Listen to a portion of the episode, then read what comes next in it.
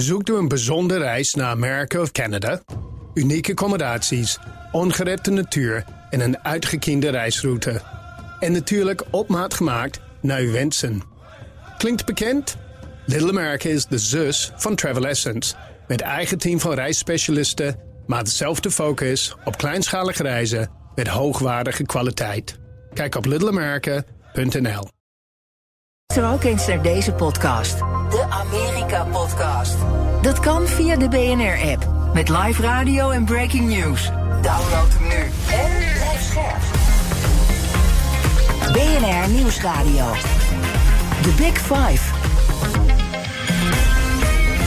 Art Rooijakkers.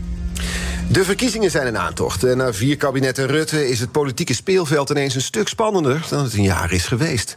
Rutte verlaat het torentje in Den Haag, maar wie hem opvolgt is nog lang niet duidelijk. Met vele nieuwe gezichten en steeds veranderende verhoudingen in Den Haag lijkt ook een, eh, een groot deel van de kiezers nog zwevend.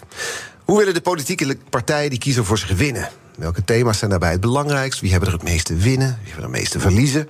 Daar ga ik deze week over in gesprek met vijf kopstukken in BNR's Big Five van de politiek leiders. Vandaag trappen we af met Henry Bontebal. Opgeleid tot natuurkundige, sinds 2021 in de Kamer voor het CDA en sinds augustus van dit jaar ook lijsttrekker van de partij. Welkom. Dankjewel. We gaan het hebben hoor, over de grootste uitdagingen voor de partij. Eh, Maar ik wil graag eerst twee dingen van u weten. Allereerst, was het altijd al uw ambitie om lijsttrekker te worden van een splinterpartij? Eh, nee, absoluut niet. Ik ben ehm, eh, nooit de politiek ingegaan met het idee lijsttrekker te worden van deze partij. Nee. En, ook, en ook niet van een splinterpartij. Want ooit had het CDA meer dan 40 zetels. Nu heeft de partij er 15. 14. Eh, 14, excuus, ja. Klopt, omzicht even vergeten. In de peilingen staan jullie op vier zetels nu. Om een vergelijking te maken, u komt uit een gezin met meer broers en zussen dan dat. Ja, en ik, heb, ben, eh, ik ben er ook wel van overtuigd nog steeds dat wij echt wel boven die vier uit gaan komen. Dus eh, u schetst een iets somberder beeld dan dat in mijn hoofd zit. Eh, ik ben wat optimistischer. Zeg je, is Bontebal dat Don Quixote in het Spaans of niet? nee, nee, nee. nee eh, ehm, ehm, ik, ik denk echt dat wij nog wel eens kunnen, kunnen verrassen. Eh, ik zie Waarmee? dat, dat. Waarmee? Met ons verhaal, met onze nieuwe gezichten. Ehm, ehm, wij zitten natuurlijk, ik weet heus wel, we zitten in een soort underdog-positie. eh, en, en, en het imago van het CDA, daar hebben we wel echt last van. Weet je het Ajax van de deze verkiezingen? ja, ja, dat moet je niet tegen iemand uit Rotterdam zeggen. Ehm, nee, maar ik denk echt wel dat wij. eh, dat wij, eh, wij, zijn, wij zitten echt in, de stijg, in een stijgende lijn. Dat merk ik in de partij. Er is veel optimisme. Ehm, en ik heb ook steeds gezegd, weet je, 22 november is voor mij ook wel een tussenmoment. Ik probeer daar natuurlijk een hele goede score neer te zetten, maar daarna is het niet klaar. Want we willen echt gewoon weer eh, een factor van betekenis zijn eh, in de politiek. Een langere termijnvisie. Die verkiezingen zijn wat dat betreft een tussenstop in het wederopbouwen van de partij. Maar toch, hè, dat is mijn tweede vraag waarmee ik wil beginnen. Merkt u dat er bij deze verkiezingen misschien wel meer op het spel staat dan normaal? Ja, en tegelijkertijd, ik loop nu twee jaar, tweeënhalf jaar in de politiek rond. En dit is eh, mijn eerste eh, keer als lijsttrekker. Dus ik kan natuurlijk ook niet zo heel goed vergelijken met al die vorige keren. Want ik kan me voorstellen dat alle vorige keren exact dezelfde vraag is gesteld. Of nu niet alles op het spel eh, staat. Maar ja, het CDA ehm, ehm, eh, zit wel natuurlijk in een, in een hele lastige fase. Ehm, maar waarom ik toch optimistisch ben, is dat ik denk dat die bodem is achter ons. Hè. Dus ehm, ehm, eh, ik heb niet het idee dat wij in de neergang zitten. Ik heb het idee dat we in de opgang zitten. Eh, de vraag is alleen. eh, kunnen we dat genoeg doorvertalen in zetels al op eh, 22 november? Maar dat wij in de lift zitten en dat, dat, dat er optimisme is in onze partij en dat wij de weg terug aan te vinden zijn, daar ben ik wel heel erg zeker van. Misschien heeft het wel te maken met dat waar het CDA nu voor staat. Een hele duidelijke vraag, een kort bondige antwoord. Waar staat het CDA nu echt op dit moment voor? Sommige partijen leggen heel veel nadruk op een sterke overheid, andere op een sterke markt. En wij zullen altijd zeggen dat de samenleving begint bij sterke gemeenschappen, bij zorgen voor elkaar, eh, sterke families, mensen die voor elkaar zorgen. De markt eh, kan soms hard zijn, die kan ons heel erg helpen. Dus de markt levert wel degelijk diensten en goederen waar we met z'n allen baat bij hebben, maar die moet je ook inperken. De markt moet er uiteindelijk zijn om mensen te dienen. De overheid kan soms gaten dichtlopen, is heel belangrijk. De overheid moet een schild voor de zwakken zijn, zeggen wij dan steeds in klassiek CDA-jargon.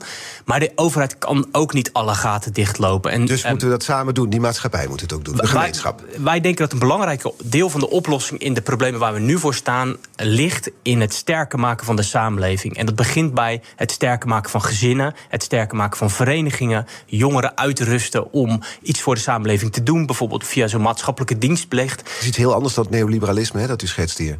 Exact. En wij zijn dus absoluut geen neoliberale partij. Nee. U, eh, u zat wel in een kabinet met neoliberalisten. Dat klopt. u eh, persoonlijk niet, maar uw partij. Ja, dat klopt. U weet veel van eh, kernenergie. Dat, dat, dat, die term is bijna radioactief geworden, deze campagne neoliberalisme. Niemand wil het meer toe-eigenen. Nee, je moet ook een beetje uitkijken dat het niet een soort containerbegrip wordt. Hè. Dus alles wat fout is, is dan neoliberaal. Um, ik zou het zelf meer doorgeschoten marktdenken noemen. Of um, een, een, ja, een soort economisch liberalisme. um, Um, en daar zijn echt wel uitwassen van te, van, van te zien. Hè. Dus, dus het is ook niet helemaal uit de lucht gegrepen. De afgelopen 20, 30 jaar hebben we gewoon uh, de markt uh, op te veel plekken een rol laten spelen waar die niet hoort. Neem de zorg. Ja, in die 20, 30 jaar zat het CDA hoeveel jaar in het kabinet? Ja, kijk, als je zo begint, de, de afgelopen 300 jaar heeft het CDA elke stoeptegel in Nederland wel uh, aangeraakt. Ja. Uh, dus in die zin zou je als partij met zo'n lange traditie, met zoveel um, minister-presidenten die op moeilijke tijden Nederland vooruit hebben geholpen, zijn er ook altijd dingen aan te wijzen die wij minder goed hebben gedaan. Niet alleen minister-presidenten, ook minister-presidenten in het zadel hebben gehouden, zoals Mark Rutte, die stonden voor het neoliberalistische klopt, gedachtegoed. Klopt. Ja, en daar zit gewoon een worsteling van onze partij. Dat, ook voor u als lijsttrekker in zo'n ja, campagne, kan ik me voorstellen. Tuurlijk, maar ja, dat is, dat is ook part of the job. Ik mag uh, de geschiedenis van het CDA, die draag ik op mijn schouders en mag ik verdedigen. In die zin is het heel makkelijk om een nieuwe partij te beginnen.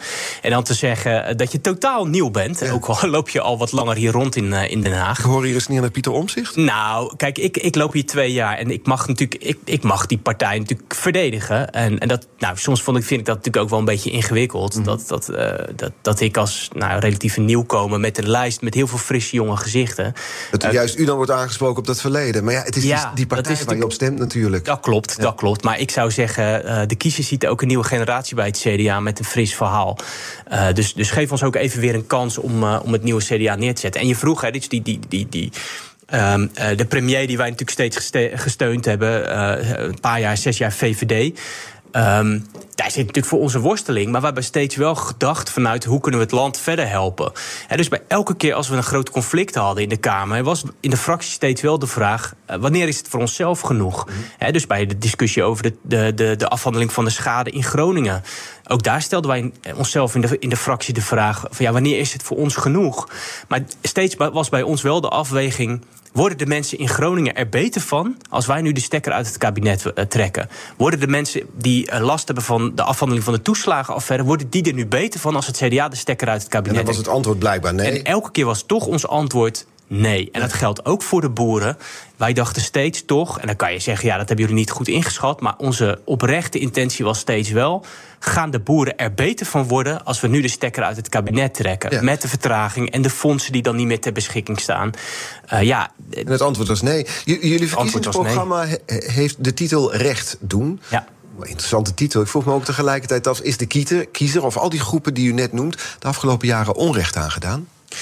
Uh, Um, ja, hoe bedoel je die vraag? Nou ja, u had het net over de boeren, over de mensen in Groningen, over die momenten waarop het CDA ja, ja. besloot: nee, we, we, helpen de maatschappij niet verder door nu ja. uit het kabinet te stappen. Nu hebben jullie een programma waar, waarop staat recht doen als titel. Belangrijk voor jullie. Vraag ik me af, misschien is die groepen dus in de ogen van het CDA het afgelopen jaar te weinig recht of misschien zelfs onrecht aangedaan. Ja, dus er zitten twee kanten, uh, goede vraag, er zitten twee kanten aan die titel.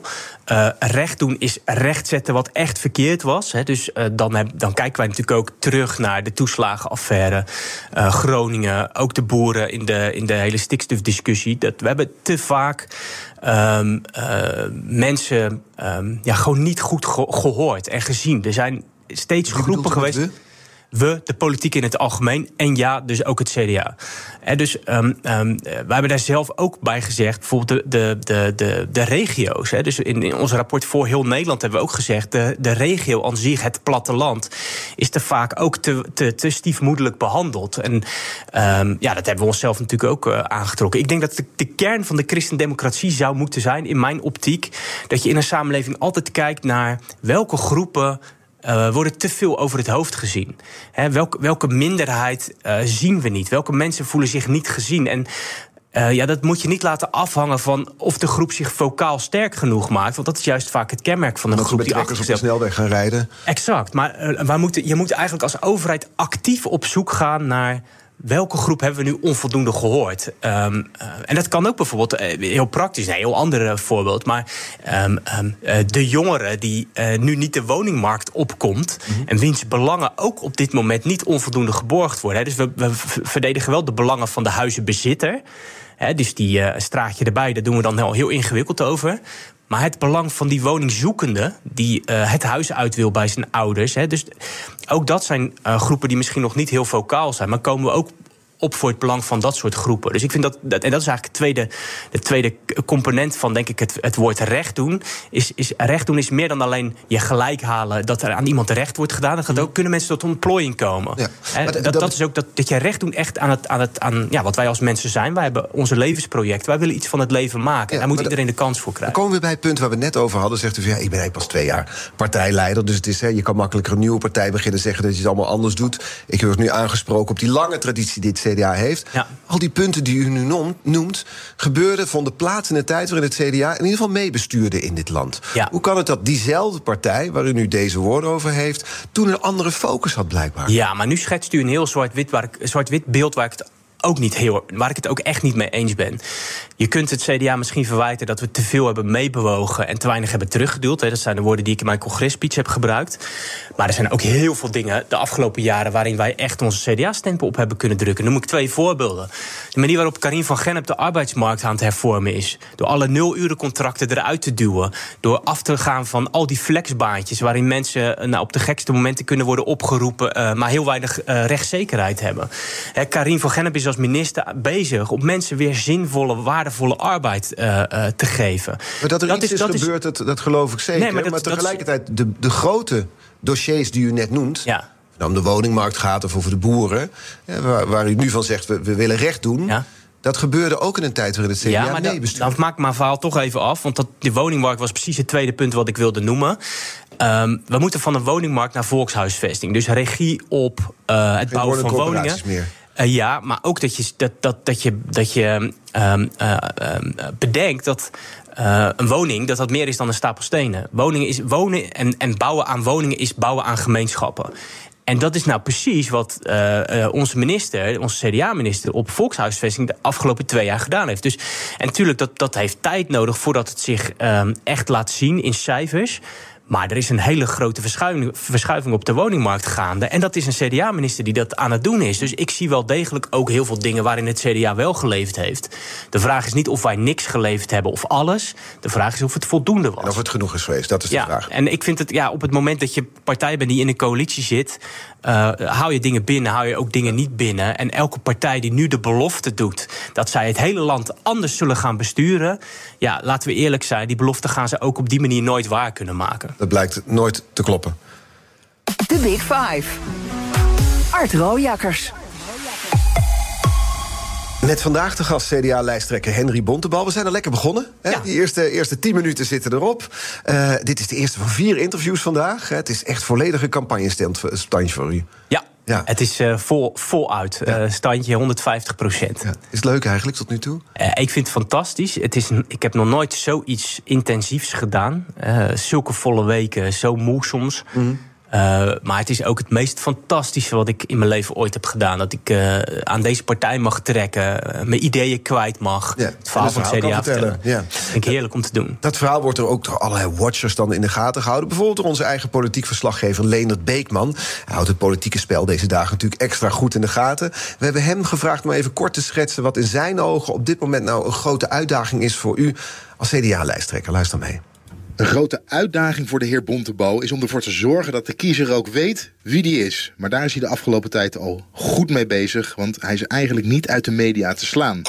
Het dilemma voor het CDA is om de kiezer uit te leggen dat het nieuwe verhaal het oude verhaal is, maar dan in een nieuw jasje met een moderne visie op de toekomst en de uitdagingen waar Nederland voor staat. Dus meneer Bontebal, hoe gaat u dat simpel, helder aan de kiezer uitleggen. laten we eerst met het eerste beginnen. Allereerst, wat, denkt u? Weet de kiezer inmiddels al goed genoeg wie u bent? Er wordt natuurlijk allerlei onderzoeken naar gedaan bij het CDA. Ja, dat, gisteravond was er bij Renze in het programma nog een, eh, een, een, een, een wat statistieken dan zie je dus dat de naamsbekendheid de afgelopen twee maanden heel sterk is eh, gestegen. Dus dat gaat goed. En dat is inderdaad gewoon heel hard werken en jezelf overal laten zien. We presenteren ook Expeditie Robinson. Misschien kunt u volgend jaar wel meedoen dan. Ja, er zijn ook wel grenzen hoor. uh, ik, ik, wil door veel hoepeltjes eh, springen, maar er zitten ook wel beperkingen aan. Okay. nou, wie weet, wie is de bol of zo. Ja. Dan Die, die belangrijkste opgave waar Leendert het over heeft... om het nieuwe CDA-verhaal simpel en helder aan de kiezer uit te leggen. Ik denk eerlijk gezegd dat het helemaal niet zo ingewikkeld is. Um, want het zou pas ingewikkeld zijn op het moment dat er helemaal geen landingsgrond is bij de kiezer. Dat wij een verhaal houden waarvan de kiezer denkt: waar heeft die jongen het over? Ik denk dat heel veel kiezers ons verhaal heel goed begrijpen. Um, uh, ik denk dat heel veel mensen elke dag ervaren dat het in Nederland te veel begint te ontbreken aan gemeenschapszin, aan saamhorigheid. En dat heel veel problemen waar we mee te maken hebben, dat die ook voortkomen uit ja, toch het, het doorgeslagen individualisme. We zijn soms net even iets te egoïstisch geworden met elkaar. En dat ik denk dat heel veel Nederlanders daar tegenaan lopen elke dag. Je ziet het op straat. Mensen die, die, die afval op straat flikkeren en doen alsof zij geen onderdeel zijn van de gemeenschap.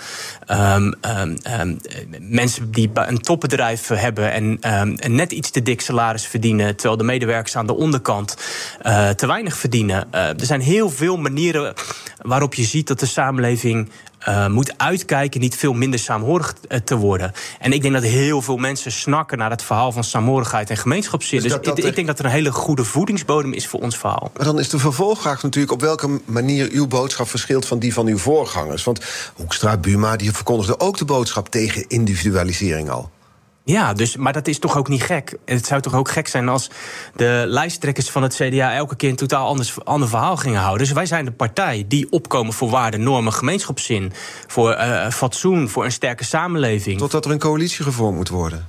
Ja, maar daar hadden we het nou in het eerste. Ik dacht, uh, we gaan het eerste kwartier uh, alle ellende van het CDA bespreken. En dan wordt het tweede kwartier een gezellig kwartier. Maar nou begin je er weer over. Ja, ja nee, ja. Um, maar dat is toch altijd zo. Um, um, je, je moet water bij de wijn doen. Maar in het verhaal van het CDA blijft dit. Dat is het al, al decennia. Het begon bij Jan-Peter Balkenende. Wat... Waarden en normen, normen en waarden. En dat is het nog steeds. Ja, maar er zijn wel momenten waarop we dat, uh, denk ik, meer omvloerst hebben gedaan. Dat we, kijk, dat is denk ik als je terugkijkt wat we te vaak hebben gedaan, we komen in een coalitie en dan gaan wij. Dan hebben wij de reflex toch.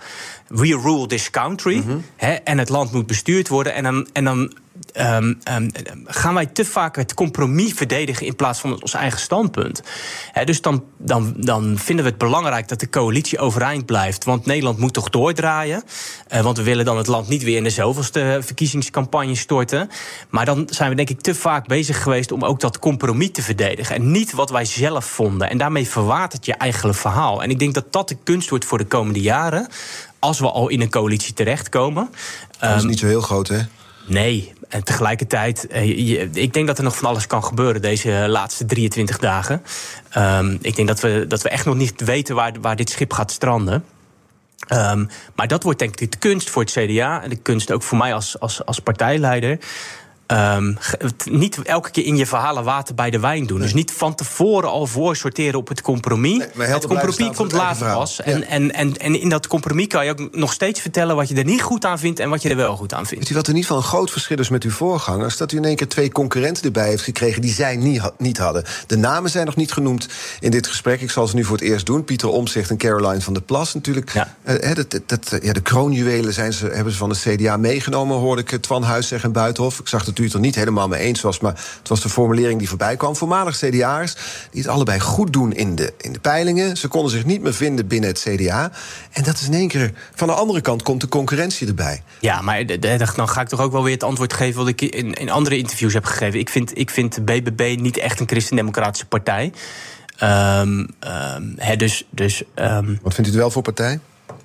Nou ja, het is een partij die slechts één belang heel nadrukkelijk op de voorgrond zet. En daarnaast ook nog eens um, groot is geworden in een tijd dat mensen ook afscheid wilden nemen van het kabinet Rutte. Dus het is ook nog eens, denk ik, een belangrijke proteststem geweest. Een proteststem tegen kabinet Rutte.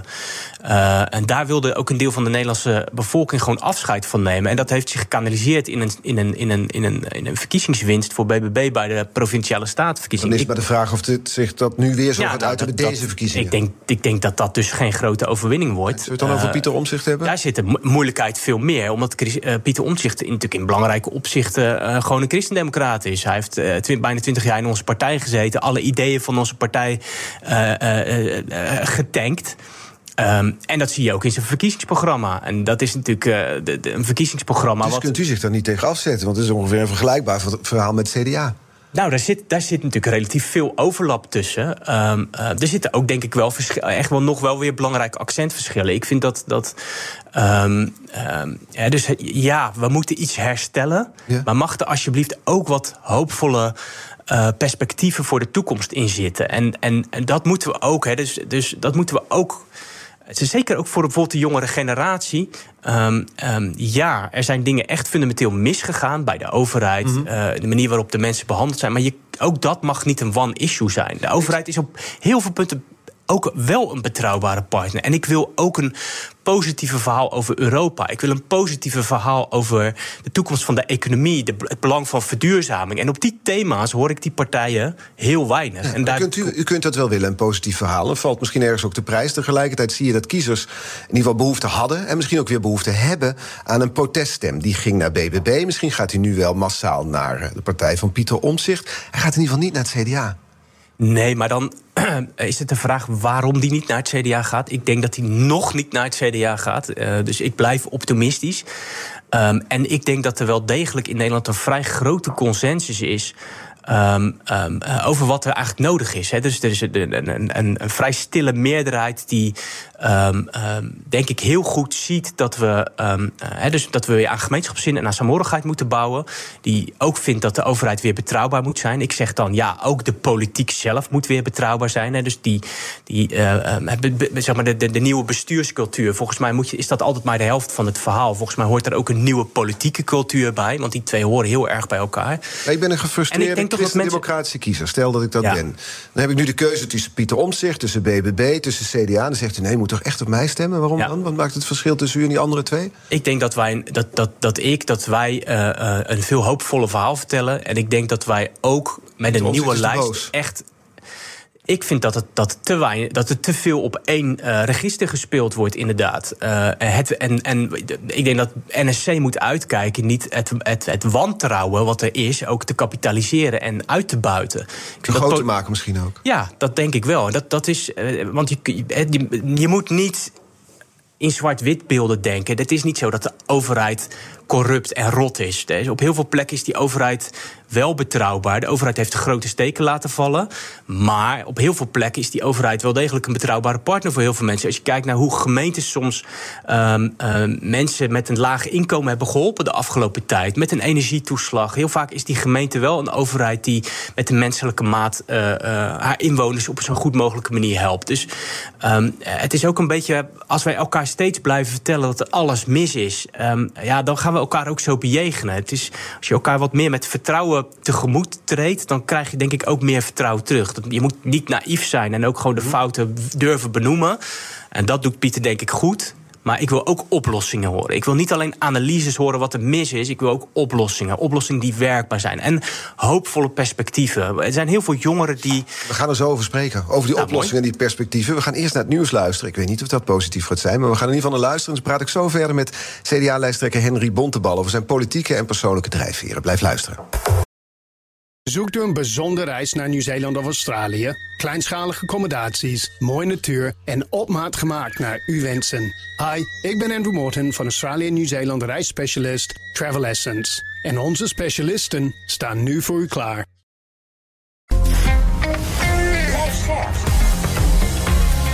BNR Nieuwsradio. The Big Five. Art Rooijakkers. Welkom bij tweede half uur. Deze week ga ik in gesprek met vijf politiek leiders... in aanloop naar de Tweede Kamerverkiezingen op 22 november. Later deze week praat ik onder andere nog met D66-lijsttrekker Rob Jetten... over de beloofde nieuwe energie die zijn partij wil gaan brengen. Vandaag de gast CDA-lijsttrekker Henry Bontebal. De komende half uur wil ik graag nog twee onderwerpen met u bespreken, sowieso. Namelijk uw motivatie om die taak, deze taak op u te nemen... en de, de voor u en uw partij belangrijkste verkiezingsthema's met het laatste beginnen. We hebben een aantal eh, thema's al voorbij horen komen in de verkiezingen hè, besproken. Maar we een paar uithalen. Jullie beginnen het verkiezingsprogramma met de top 10 CDA-prioriteiten. Op nummer 2 staat, kan ook niet anders in deze verkiezingen, de bestaanszekerheid. Nou, kom op, hoe wil de CDA dat gaan vergroten? elke partij uh, is er nu mee bezig. Hè? Dus het is natuurlijk een, een thema wat heel groot is geworden. Uh, andere partijen waren natuurlijk al langer mee bezig. En um, uh, het is nu echt een, een, een, een, een nou, belangrijk thema geworden. Belangrijk is denk ik van welke accenten leg je dan. En um, ik zeg steeds, uh, bestaanszekerheid voor mensen is veel meer dan heb je genoeg inkomen. dus veel meer dan gaat het minimumloon omhoog. Uh, uh, ja, je moet voldoende geld hebben om je boodschappen te kunnen betalen. Maar het gaat ook over toegang tot de woningmarkt. dus het gaat ook over, zag ik ergens dat u zei, bestaanszekerheid. Je kan ook genoeg geld hebben, maar eenzaam op de bank zitten. Exact. Dus het gaat in de eerste plaats over dus natuurlijk inkomen, maar ook toegang tot de woning. Heb je toegang tot zorg? Is er voldoende toegang tot onderwijs? En daar overheen uh, dat is meer metapunt, maar dat maak ik ook wel steeds. Het gaat er ook over: heb jij, ben jij onderdeel van de sociale gemeenschap? Um, dus je kunt. Dus, ik moet het, verleden niet romantiseren. Maar um, er zijn wel veel mensen in de samenleving die gewoon alleen zijn komen te staan. Waardoor de problemen uh, op het gebied van bestaanszekerheid wel sterk vergroot worden. dus um, uh, als jij een, een, zorgvraag hebt, vroeger ging je heel. Dan, dan, vroeg je het even aan je buurman, buurvrouw of je belde je moeder. en heel veel zorgvragen komen nu meteen bij de huisarts terecht. Nou, daar hebben we Google voor tegenwoordig. Hè? ja, ja, uh, ja, Google even. Nee, dus Um, um, Eh, en dat geldt voor heel veel punten. Hè. Dus de, de, de verenigingen, uh, religieuze instellingen, kerken, heel vaak eh, sprongen die in gaten die uh, in de samenleving wielen. En mensen zorgden gewoon ook voor elkaar. En als je even in de, in de puree zat, was er wel iemand om je heen die ook even, even, even meehielp. Je kunt dat dus ook allemaal niet bij de overheid leggen, want die gaat dat dus ook niet allemaal kunnen dichten. Ik las ergens in een interview met u over, over, hierover. Het sluit hierop aan. Ik vond het een mooie eigenlijk, visie op het leven. Wij zijn allemaal een groot deel van ons leven dat middenstuk kunnen we goed voor onszelf zorgen. Aan het begin van ons leven, het einde van ons leven, zijn we uiterst kwetsbaar. Ja. Daar draait het ook om en dat vergeten we wel eens. Ja, dus we doen al, allemaal alsof wij perfecte mensen zijn die het helemaal kunnen maken. Maar wij zijn gewoon heel erg afhankelijk van anderen. En eigenlijk gedurende ons hele leven. Het ene stuk van het leven wat meer dan het andere. Maar we moeten niet doen alsof wij een soort losstaande individuen zijn uh, en self-made men. Die zijn er gewoon niet. En het is, een, het is een, eigenlijk best wel een, een, een, een gevaarlijk, een gevaarlijk mensbeeld. Dus je komt kwetsbaar ter wereld. Je gaat kwetsbaar uh, naar het einde van je leven. En ook op heel veel tussenmomenten heb jij gewoon een schouder nodig waar je af en toe op kan uithuilen. Laten we niet stoer doen. Wij mensen zijn vaak gewoon toch kwetsbaar. Velbaar. velbaar, hebben onze grote idealen, hebben onze power, onze creativiteit, maar ook onze wat, wat meer donkere kanten. En ik denk dat als je met een meer realistisch mensbeeld uh, aan de slag gaat. En ook een wat realistische samenlevingsbeeld. dan wordt het echt een stuk beter en gezelliger. Want uh, we zijn dan minder hard in het afrekenen met elkaar. En we kunnen ook, denk ik, toch ook beter beleid maken. Ja, dat betekent concreet dan in het programma. Hè? Want dit, ik vind het een, een, mooie visie die u schetst. Dan kijk je dus in het programma staat daar. Het gaat over bestaanszekerheid. Belastinghef en toeslagen worden hervormd. Zodat meer werken meer loont. Gezinnen gaan er in koopkracht op vooruit door een verhoging van de kinderbijslag en het kindgebonden budget. Kinderopvang wordt voor de meeste mensen bijna gratis. Ja, dus wij kiezen heel sterk uh, uh, in het programma hè, om bestaanszekerheid ook via dat gezin te laten lopen. Omdat wij zeggen: gaat het met het gezin goed, gaat het met gezinnen goed, dan gaat het ook met de samenleving goed. Al die mensen die geen gezin zijn in Nederland, die moeten niet op CDA stemmen. Zo is het natuurlijk absoluut niet. Um, maar je moet ook af en toe. het is wel de gezinspartij. Ja, maar als je, zeker. Maar als je kijkt naar, naar um, de analyses die gemaakt, gemaakt zijn over bestaanszekerheid, dan zie je dat het vaak erg knelt in gezinnen, omdat het daar vaak spitsuur is. Hè. Dus, dus um, je moet met twee twee partners vaak het hoofd boven water zien te houden. Uh, je hebt allebei een drukke baan. Uh, nou, als je schoolgaande kinderen hebt, je moet het ook allemaal bekostigen. Je wil ze liefst ook nog even naar de sportclub kunnen, kunnen sturen. Dus inderdaad, heel veel ouders ervaren dat, dat een gezin met jonge kinderen is gewoon spitsuur. En, en af en toe lig je gewoon s'avonds. Ik heb dat zelf ook natuurlijk gehad en nog steeds. Je ligt er af en toe gewoon moe, in, moe in bed. En dan Ehm, eh, kom je niet altijd meer toe aan uh, dingen als een goede opvoeding, uh, zorg, liefde voor je kinderen. En als we nou vinden dat als het goed gaat met gezinnen, het goed gaat met de samenleving, dan vind ik dat er gewoon meer aandacht moet zijn voor het ondersteunen van, van gezinnen. En dat is wat in ons programma maar voor de mensen die geen gezin, die niet onderdeel zijn van de gezin, die vrij gezinnen. Het is, toch niet of, het is toch niet of-of. ik denk wel dat als je. Kijk, je moet uiteindelijk keuzes maken, omdat het geld niet onbeperkt is. Dus dit is een duidelijke keuze van het CDA. Dat is goed om het samen vast te stellen. Dat betekent niet dat het andere niet belangrijk is. Ja, maar, dit is echt ook op het punt van bestaanszekerheid. Hè. Dus als je zijn steeds meer alleenstaande in Nederland. Zeker. Daarom, probeer ik dit punt te schetsen. U heeft nu een helder verhaal voor gezinnen. Duidelijk wat u zegt. Maar voor de alleenstaande Nederland zegt u... Ja, daar, daar hebben wij iets minder focus op. Uh, ja, ja, nou ja, niet dat we die groep laten zakken. Maar als wij kiezen voor uh, hoe werken wij nu bestaanszekerheid als eerste uit. En uh, ook financieel. Want je kunt niet doen dat alles maar gratis is. Dan mm zeggen wij. Als dan wij moeten we keuzes maken. Ja, dan moeten we keuzes maken. En dan kiezen wij voor om inderdaad kinderbijslag en kindergebonden budgetten omhoog te doen. Ja. Maar ook wel dus de, de, belasting op arbeid. Dus ja. alleenstaanden gaan dat de wel degelijk ook merken. Dat de belasting op arbeid naar beneden gaat. Ja. Zodat werken gaat lonen. Ander punt. Grootste plannen hebben jullie om woningtekort op te lossen. CDA-minister Hugo de Jonge was ook ambitieus de afgelopen jaren. Dat is niet helemaal gelukt. Nou, het is niet gelukt zelfs. Deze nou, na deze verkiezingen gaat het wel lukken. Natuurlijk gaat het lukken als het CDA ligt. Hoe? Ja, maar dan, toch even terug. Je zegt niet gelukt. De ambitie was volgens mij in uh, eh, 2022 om 80.000 woningen te bouwen. Dat zijn er geloof ik 90.000 geworden. De ambitie voor 2023 was geloof ik 90.000. Dat zijn er ook 90.000 geworden. Dit jaar komt er wel een flinke dip. Maar dat heeft heel erg gewoon te maken met de rente. Mhm. Ja, het is heel pijnlijk, maar dat is in heel Europa het geval. Uh, hoge rente. de jongen niks aan doen, bedoelt u met te zeggen? Nou, niet zo heel veel. Uh, dus wat, dus uh, hij heeft daar gewoon natuurlijk mee te dealen. En hij probeert allerlei versnellingsprogramma's nu te bedenken. Um, maar dit is wel iets wat in heel Europa geldt. Je ziet in heel Europa de woning, woningbouw terugvallen vanwege gewoon die hoge rente. Um, ja, dus mensen kunnen gewoon minder hypotheken.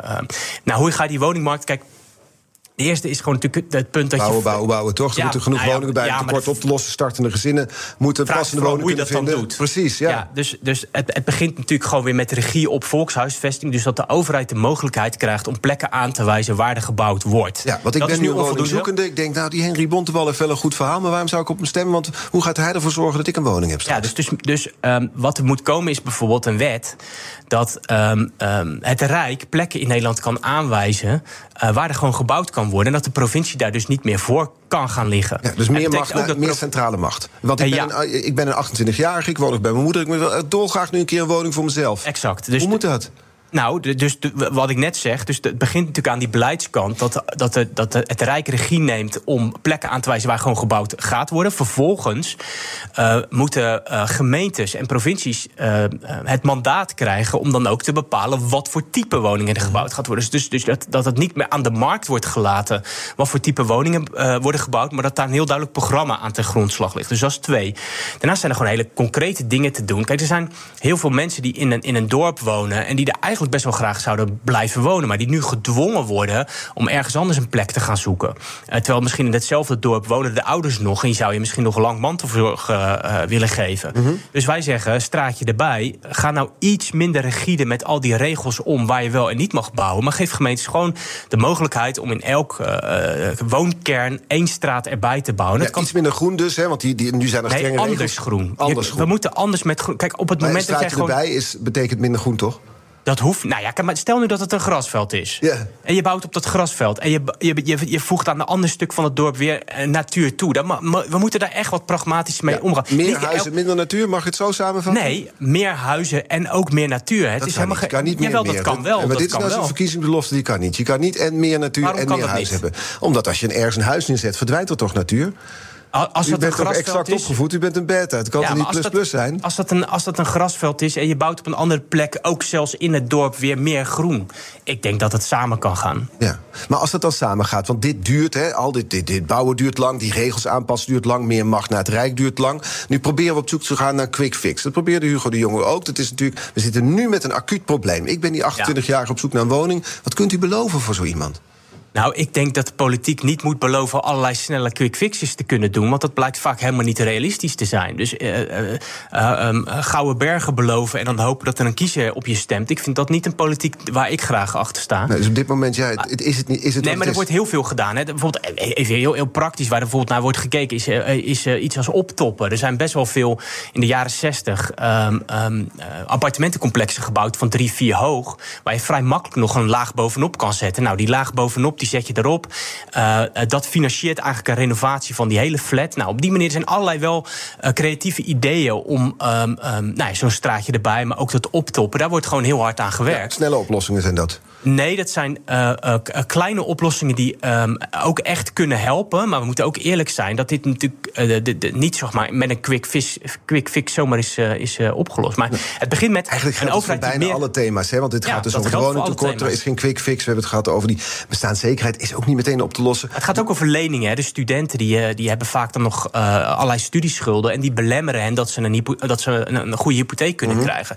Dus wij zeggen ook, geef studenten nou de mogelijkheid om dat veel sneller af te lossen. En dan daar ook een, een korting op te krijgen. En op die manier kunnen ze ook wel weer sneller makkelijk van die schuld af. En kunnen ze ook weer sneller die woningmarkt uh, opkomen. Ja. Dus het is en, en, en, en. En al die stappen die gaan denk ik helpen om vaart te krijgen in die woningmarkt. Maar het is niet morgen opgelost, helaas. Het gaat over zoveel de verkiezingen. We hadden het nog over zorg kunnen hebben. We hadden het nog over stikstof kunnen hebben. Natuurlijk, klimaatbeleid, wat u natuurlijk na het hart ligt. Misschien ja. komt het zo nog.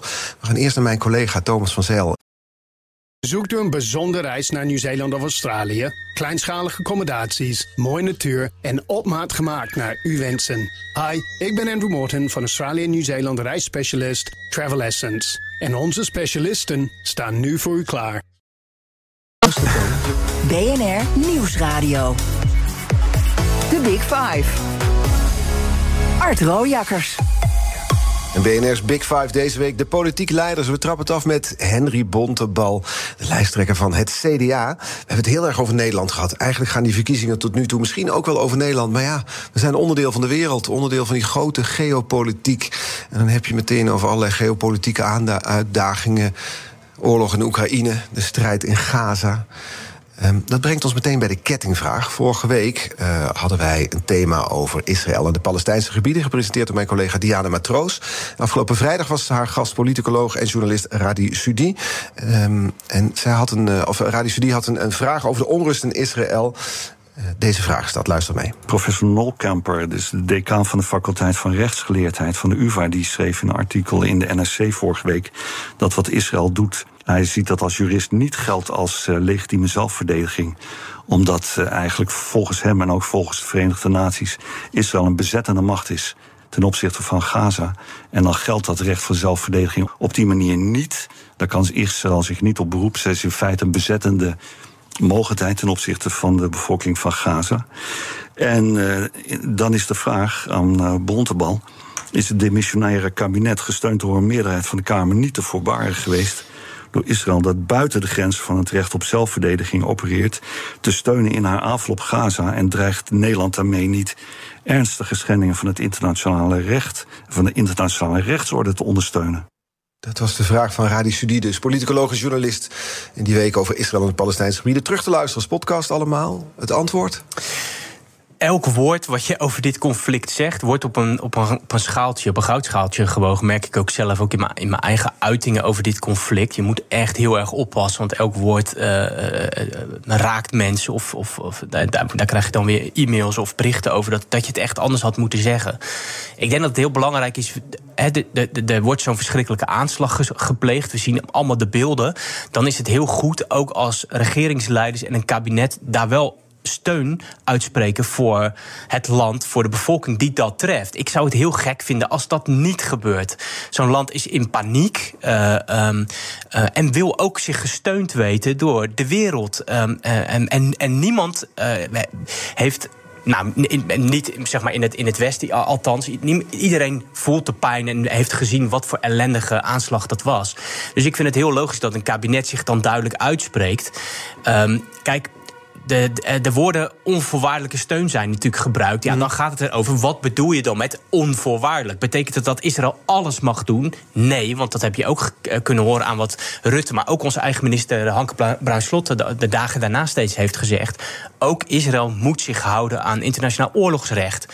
Um, uh, de, we, hebben als Kamer, mijn collega Dirk Boswijk heeft die motie uh, ingediend. Uh, die ruim is ook ondertekend en aangenomen. humanitaire hulp tot Gaza. Je ook, Israël mag geen mensenrechten mm. schenden. Dus die correctie is natuurlijk daarna steeds wel ja, gemaakt. Dat was de eerste reactie natuurlijk. Ja, ja maar wat bedoel je met onvoorwaardelijk? Kijk, Precies. onvoorwaardelijk betekent niet dat Israël alles mag doen. Nee. Maar het was wel, wij staan achter, achter jullie in, in jullie ellende en in jullie paniek. En, hoe kijkt u naar die motie in de VN-veiligheidsraad... waar wij dan een van de 45 landen zijn die hem niet ondertekenen? Uh, ja, en dan zie je dus dat meerdere landen om ons heen dat ook niet gedaan hebben. België wel, hè? Frankrijk ook. Ja, maar andere uh, Europese lidstaten weer niet. Ik denk ook, kijk, daar zie je dus dat, dat, die woorden ook op een goudschaaltje uh, worden gewogen. En de reden waarom Nederland niet heeft meegetekend... zat ook in het feit dat er niks werd gezegd over de, die, die, die gijzelaars.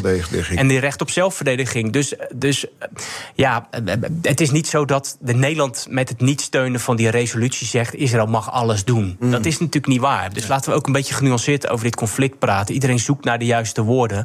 Maar wat, wat, ik, wat ik zelf het mooiste vond, was toch de, de, de, de, zin die president Biden uitsprak uh, na zijn werkbezoek: van We mourn uh, for every innocent life lost. Hè. Dus elk leven. Een onschuldig leven, daar wordt om ge Daar moeten wij om treuren. Dat is het leven van uh, die, die kinderen in de kibbutz. En dat is het leven van die Palestijnse kinderen die nu onschuldig slachtoffer worden. En ik, ik wil niet hoeven kiezen tussen het leed van de ene en het leed van de andere. Ik wil kiezen voor gerechtigheid en vrede. Dat is waar we volgens mij aan moeten werken. Deze week gaat het dus in eh, Big Five over de politieke leiders. Later praat ik nog bijvoorbeeld met Voltlijsttrekker Laurens Dassen... over de, naar zijn eigen zeggen radicale plannen van de partij. Bij al die politieke leiders, hè, ook bij u, als u dan komt, dan vraag ik me af, wat komt u eigenlijk tekort in uw leven dat u de politiek in wil? Ja, ja, een soort masochisme is het, hè? Ja, dat vraag ik me soms ook wel eens af. Dat je, je zegt dan ja tegen een klus en dan lig je natuurlijk s'nachts ook wel eens zwetend wakker. Dat je denkt, mijn hemel, waarom, waarom moest ik dit nou zo nodig weer doen?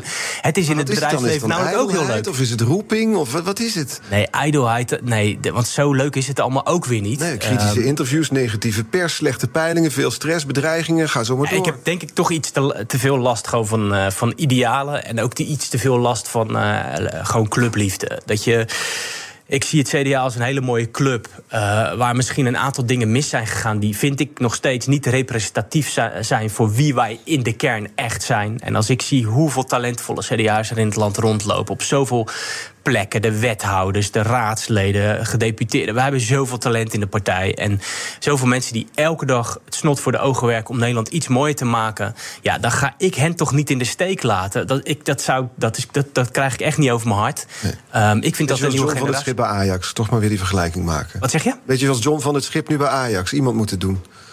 Uh, ja, of je kunt zeggen Feyenoord zoals in het verleden. Hè. Dus Feyenoord heeft ook wel eens voor mindere klussen gestaan. En um, nou, die speelde een tijdje geleden niet zo aantrekkelijk voetbal. Maar die weten met aantrekkelijk voetbal uh, toch weer een mooie, mooie, mooie pot neer te leggen. En dat is ook een beetje een uh, metafoor wellicht voor het CDA. U bent een frisse verschijning in die interviews. Hè? U, u, u, doet veel interviews op dit moment. Dat zei, zei Leen dat ook al. U komt daar over met, met een fris verhaal. Waar ik nog niet helemaal de vinger op kan leggen is... hoe zou u zelf nou omschrijven? Als progressief of conservatief? Ik vind het allebei gekke woorden, oh. eerlijk gezegd. Maar ik zou mezelf het, het meest sociaal conservatief noemen. Sociaal conservatief? Ja. Maar dan moet je uitleggen wat je met sociaal en met conservatief bedoelt. Kijk, heel veel wat men progressief noemt, vind ik helemaal niet progressief. Ja, dus Um, een liberaal drugsbeleid vinden sommigen heel progressief. Hè? Dat is dan, uh, nou, dat is dan uh, modern. Ik vind het helemaal niet modern. Ik vind het een teruggang. Ik denk dat de samenleving er uh, slechter van wordt. Dat, dat mensen zich gekker gaan gedragen. Ik vind het raar dat jij drugs nodig hebt om een leuke dag te hebben. Dus is dat, dat progressief? Nee, dat nou, klinkt nou, behoorlijk conservatief. Ja. Nee, dat, dat klinkt gewoon humaan, zou ik zeggen. Het, het prostitutiebeleid. Ja, dat, is dat dan progressief? Dus dat we mensen, dat we toestaan dat kwetsbare vrouwen uit Oost-Europa hier achter een raam worden uitgebuit. Ja, je mag het progressief noemen. Ik vind het, ik vind het uh, inhumaan. Dus eh, ja, wat sommigen progressief noemen, dat noem ik geen vooruitgang. Dat noem ik achteruitgang. Hm. En conservatief. Als je met conservatief bedoelt bewaren wat mooi is, wat goed is in een samenleving, dat vind ik conservatief. Knokken voor klimaatbeleid, knokken voor het milieu, vind ik conservatief. We hebben een hele mooie aarde die wij op een, een mooie manier willen doorgeven aan de volgende generatie. Ook die aarde is kwetsbaar. Uh, biodiversiteit is kwetsbaar. Ik wil die op een mooie manier doorgeven aan de volgende generatie. Dat, is, dat is conservatisme wat mij betreft. Dus, Overigens denk ik niet dat progressieve partijen voor mensenhandel zijn, hoor, maar goed. Nee, maar wees dan ook een beetje eerlijk over, over prostitutiebeleid en over, over, over drugsbeleid, uh, drugsbeleid. We hebben nog een paar minuten en ik heb twee belangrijke vragen voor u. De kettingvraag die u mag gaan stellen aan Lilian Marijnissen. Dat is mijn gast morgen. Doen we zo meteen. Eerst nog een vraag die ik aan alle gasten deze week ga stellen. Wat is nou uw verkiezingsbelofte aan de kiezer? Dat is niet een belofte op een punt, maar dat is een belofte over wie ik zelf ben. Ik, ik, ik wil echt proberen zo dicht mogelijk bij mezelf te blijven. Niet, um, uh, geen ingestudeerde one-liners, uh, geen makkelijke quotes. Soms ook uitleggen dat er moeilijke kanten zitten aan de keuzes die je maakt. Er is geen gratis bier. En uh, ja, ik ga dat proberen zo lang mogelijk vol te houden. Door gewoon echt gewoon radicaal eerlijk te zijn. En ja, niet iemand anders te zijn dan dat ik echt ben. Ik mag toch hopen dat die andere lijsttrekkers ook geen gratis bier beloven? Maakt dat dan het verschil? Ik denk dat, dat, dat heel veel Nederlands behoefte hebben aan politici die uh, gewoon authentiek zijn. En soms ook gewoon een keer durven zeggen: Ik weet iets niet. Of een keer durven zeggen: Hier moet ik nog beter over nadenken. Of durven zeggen: Ja, je hebt nu een aantal argumenten genoemd die misschien mij ook wel aan het denken zetten. Dus geef me even de tijd om daar nog eens dieper over door te denken. Iets minder zelfverzekerd, iets meer twijfel mag ook best wel in de politiek. En ook iets meer idealen. Laten we gewoon zeggen weer dat we ook knokken voor idealen in plaats van heel snel in allerlei technocratische beleidsmaatregelen te vervallen. Morgen dus Lilian Marijnis. Nou, als je het over idealen hebt, dan, eh, dan ben je bij haar aan het goede adres. Ja. Zij pleit voor een ideeënstrijd, deze verkiezingen. Eigenlijk een beetje vergelijkbaar met wat u zegt ook, volgens mij. Eh, de kettingvraag die u net kreeg, die mag u er doorpassen. mag over een onderwerp zijn dat u zelf kiest. Wat, wat zou u van Lilian Marijnissen willen weten? Nou ja, er wordt heel vaak een onderscheid gemaakt in de politiek tussen links en rechts. Maar ik denk zelf dat er een heel ander onderscheid veel belangrijker gaat worden. Of al is. En dat is het, het, het verschil eigenlijk tussen wij-partijen en uh, ik-partij. En ik zie daar op dat punt eigenlijk nog best wel overlap tussen het CDA en SP. dus als ik kijk naar. Uh, ik, heb, ik heb mezelf net uh, sociaal-conservatief genoemd. Ik zie daar ook echt elementen uh, van dat sociaal-conservatief bij de SP. Dus, dus mijn vraag aan Lilian Marijn zou zijn. Um, hoe zij dat ziet, dat sociaal-conservatieve. En op welke punten zij met het, met het CDA de komende jaren uh, zou willen samenwerken. We hebben het de afgelopen week al een paar keer gedaan. Hè. Op regionale ziekenhuizen hebben we een motie ingediend. We hebben uh, op het punt van winstdeling in bedrijven hebben we samen al iets gedaan. En mijn vraag aan Lilian zou zijn: welke, op welke punten kunnen we op dit punt elkaar vinden de komende tijd? Welke partij is een ik-partij?